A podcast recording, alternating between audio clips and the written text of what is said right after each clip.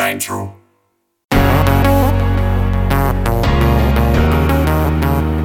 E aí, gente, tudo bem? Aqui é João Pedro, o autor atômico da Nitrogênio, e este é o Nitrocast. Antes de começarmos, gostaria de passar uns recadinhos para vocês. Vou lembrar que o último episódio foi o áudio da live que ocorreu lá no Instagram com o Duda Kozer da O Participio, que é uma agência de live marketing, e nós debatemos sobre distanciamento social uh, versus live marketing se dá para aplicar live marketing durante a situação da pandemia. A gente debateu sobre eventos digitais também, foi bem legal. A gente trouxe uns cases que vocês podem comparar a situação de vocês e pensar em soluções. Para vocês acompanharem as lives, que sempre viram podcast, mas, bom, demora um pouco para sair, porque tem toda a edição e tem os outros episódios que não são áudio de live. Então, para vocês acompanharem ao vivo e ainda participar com perguntas, vocês podem seguir a Nitrogênio no Instagram, Nitrogênio underline escrita underline criativa. E seguir também o podcast aqui para quando sair episódios novos, né? Não só do, da live, mas como a discussão de hoje sobre se o termo melhor é o Covid-19 ou coronavírus. Quais as diferenças entre esses termos? qual o melhor de se utilizar durante a comunicação da tua empresa ou nas tuas interações interpessoais. No caso, hoje eu não vou falar como redator, namer e dono da Nitrogênio. Eu vou falar como um graduado em letras bacharelado pela URGS, no curso onde eu fiz duas cadeiras específicas sobre terminologia, onde eu produzi glossários de medicina e, claro, também acabei estudando terminologia no curso inteiro, né? mas essas duas cadeiras são, são a fonte do que eu vou falar hoje. Espero que vocês gostem do episódio. Não esqueçam de assinar o Nitrocast.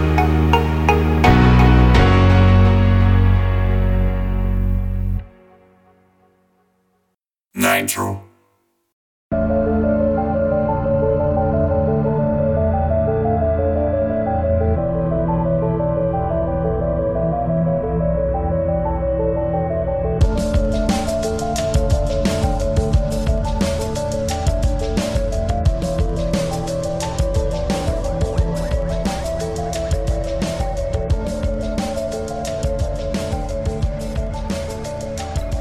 O importante, antes da gente começar a discutir qual que é o melhor termo para se utilizar, é a gente definir o que é cada termo, né?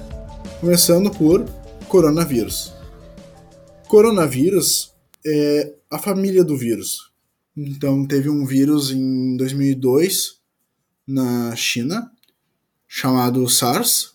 Teve o MERS no Oriente Médio em 2012 e tem outras, outros vírus ou variações do vírus, não sei daí a terminologia biológica mais específica de, de virologia. E o vírus que, com que nós estamos lidando no momento é o SARS-CoV-2. E ele é 2 porque o SARS que teve na China em 2002 é o SARS-CoV-1. Covid-19 é o nome da doença, que é a sigla para Coronavirus Disease 2019 e é causada pelo vírus SARS-CoV-2. Então já sabemos que Covid-19 é o nome da doença e coronavírus é a família de vírus. Então, quando a gente usa o termo coronavírus, tem se utilizado para falar do SARS-CoV-2, não está errado. Entende? Se tu usar coronavírus, tu pode estar falando do SARS-CoV-2 sim, não tem problema nenhum. Ainda mais no contexto de. no contexto atual. De bônus, eu já aproveito para explicar o que significa o termo 2019 N CoV. Bom, esse era o nome da doença logo no começo, quando ela estava só na China.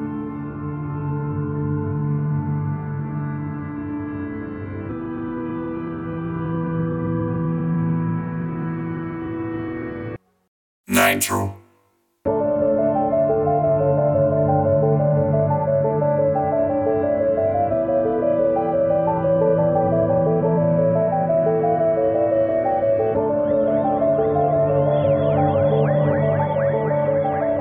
E assim, é importante lembrar que em terminologia e em semântica, contexto é rei. Então eu vou dar uma discussão aqui, respostas gerais, mas se eu falar para vocês, olha, tal situação usa o termo tal, não quer dizer que vocês não possam vivenciar uma situação semelhante a essa, em que por causa de alguma peculiaridade o outro termo seja melhor. Então não se prendam nas regras. Isso aqui são direções de forma geral. Certo. Uh, antes de entrar na discussão desses termos específicos, vou contar uma história para vocês. Vocês devem ter percebido que eu gosto de contar um pouco de histórias. Uh, na segunda, não, desculpa, na primeira cadeira de terminologia que eu fiz, eu fiz um glossário. Para quem não sabe, para quem não é do Sul, cadeira é como chamamos disciplina nas faculdades. E na primeira uh, cadeira de terminologia, nós fizemos um glossário de medicina. E mais especificamente, nós tratamos de hanseníase. Tu sabe o que é hanseníase? Se tu não souber o que é hanseníase, já começa a mostrar por que é importante pensar em variações de termos. Hanseníase é o termo médico para lepra. Se estimula bastante o uso do termo hanseníase e não de lepra por questões sociais, porque antigamente pessoas que tinham lepra, ou né, no caso chamava lepra antigamente, sofriam uh, o isolamento social obrigatório, tipo, as pessoas tipo, fazer uma extração social de quem tem lepra. Então, para parar com essa conexão mental, com esse período de preconceito e tudo mais, para não ter essa, esse estigma social, as pessoas começaram a usar o termo hanseníase para se referir à doença e à pessoa que tem a doença. Ok, existe uma motivação social para dizer hanseníase e não lepra, Tu diz que uma pessoa tem hanseníase. Mas aí tem um exemplo da agora que vem a história que a professora trouxe em que ela estava em casa assistindo um desses programas matinais de saúde e ela estava com a mãe dela e estava tendo uma matéria com um médico que estava falando sobre hanseníase. Essa professora olhou para a mãe dela e perguntou: Mãe, tu sabe o que é hanseníase? E ela disse: Não. Mas tu sabe o que é lepra? E ela disse: Sim, eu sei o que é lepra. E aí já mostra que, talvez, nesse contexto desse programa, o termo lepra fosse melhor que o termo hanseníase ou ao menos ter orientações, a gente foi explicando, lepra é hanseníase, hanseníase é lepra. Porque apesar do estigma social, a gente tem que parar para pensar que nesse contexto estamos falando sobre divulgar um conhecimento. O médico, o profissional, estava lá para divulgar um conhecimento científico, ensinar as pessoas como evitar, como lidar, como tratar com quem tem hanseníase. Só que as pessoas não sabem o que é, mas elas vão saber identificar, olha, o fulano, meu vizinho, tem lepra. E elas nunca vão saber como lidar com a situação graças a esse programa, porque esse programa não está falando lepra, está falando hanseníase e essa pessoa não sabe que é a mesma coisa. Dito isso, nós podemos concluir que no contexto em que tu quer falar com a maior parte das pessoas possível e tu quer te comunicar com a população, o termo mais popular tende a ser o mais indicado, porque estamos falando de divulgação de conhecimento, de se comunicar com as pessoas. E se tu quer te comunicar com as pessoas, tem que te comunicar da forma que o maior número de pessoas possível te entenda. Agora a discussão do Covid-19 e do coronavírus. Bom, eu peguei uma pesquisa aqui do Google Trends. Não sei se vocês conhecem essa ferramenta, ela é muito boa. Trends é tendências é para pesquisar tendências de pesquisa. Quantas pessoas pesquisaram tal termo em tal época? E teve um pico de pesquisas tanto do coronavírus quanto do Covid-19 entre 12 e 18 de abril, que é na semana passada. Hoje é dia 23 de abril e o último resultado de uma semana inteira que ele me deu, o Google me deu, foi de 12 a 18. O termo Covid-19 estava há semanas parado no 6. Então, nesse tempo, 6% das pesquisas feitas no Google pesquisaram por Covid-19. Agora, coronavírus representa 79% das pesquisas do Google entre 12 e 18 de abril. Então, 79% das, das pesquisas nesse período foram do termo coronavírus. E isso vem de uma crescente. Outras semanas eram 60 e poucos, ou 50 e poucos. Então foi sempre crescendo, mas tende a uma, essa simulação baseada na crescente. Enquanto o termo Covid-19 estava tempos em 6, e um pouco antes estava em 5. Cresceu, cresceu.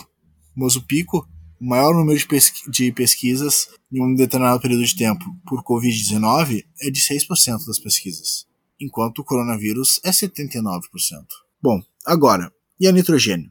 O que, que eu, autor atômico, utilizo no material da nitrogênio?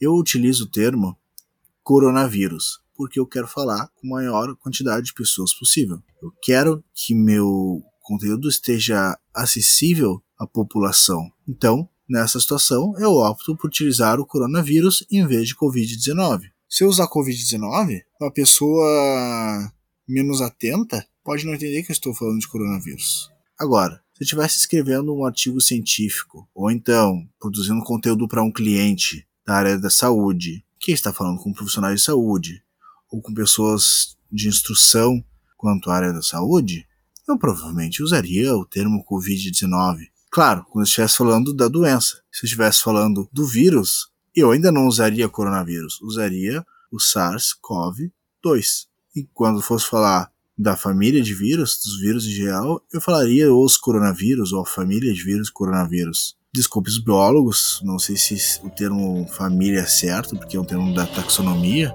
mas seria o grupo ou esse conjunto de vírus.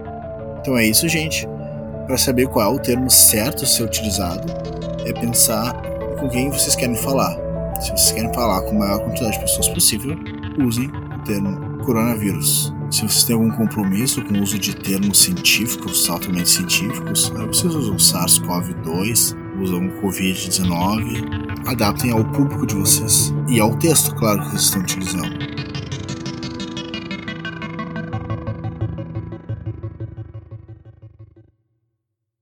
Nitro.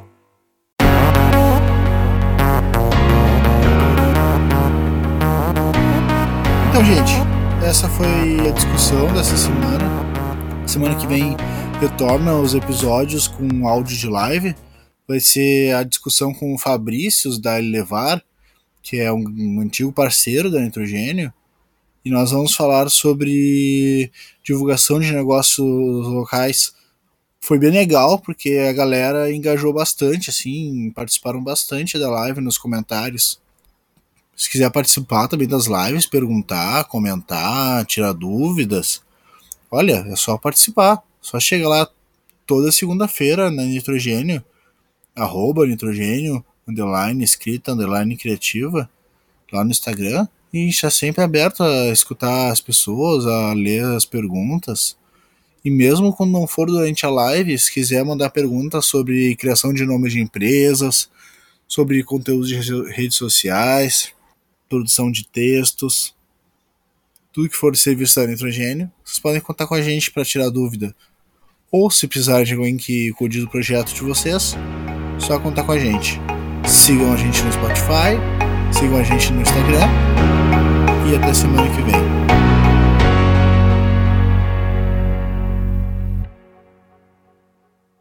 Nitro.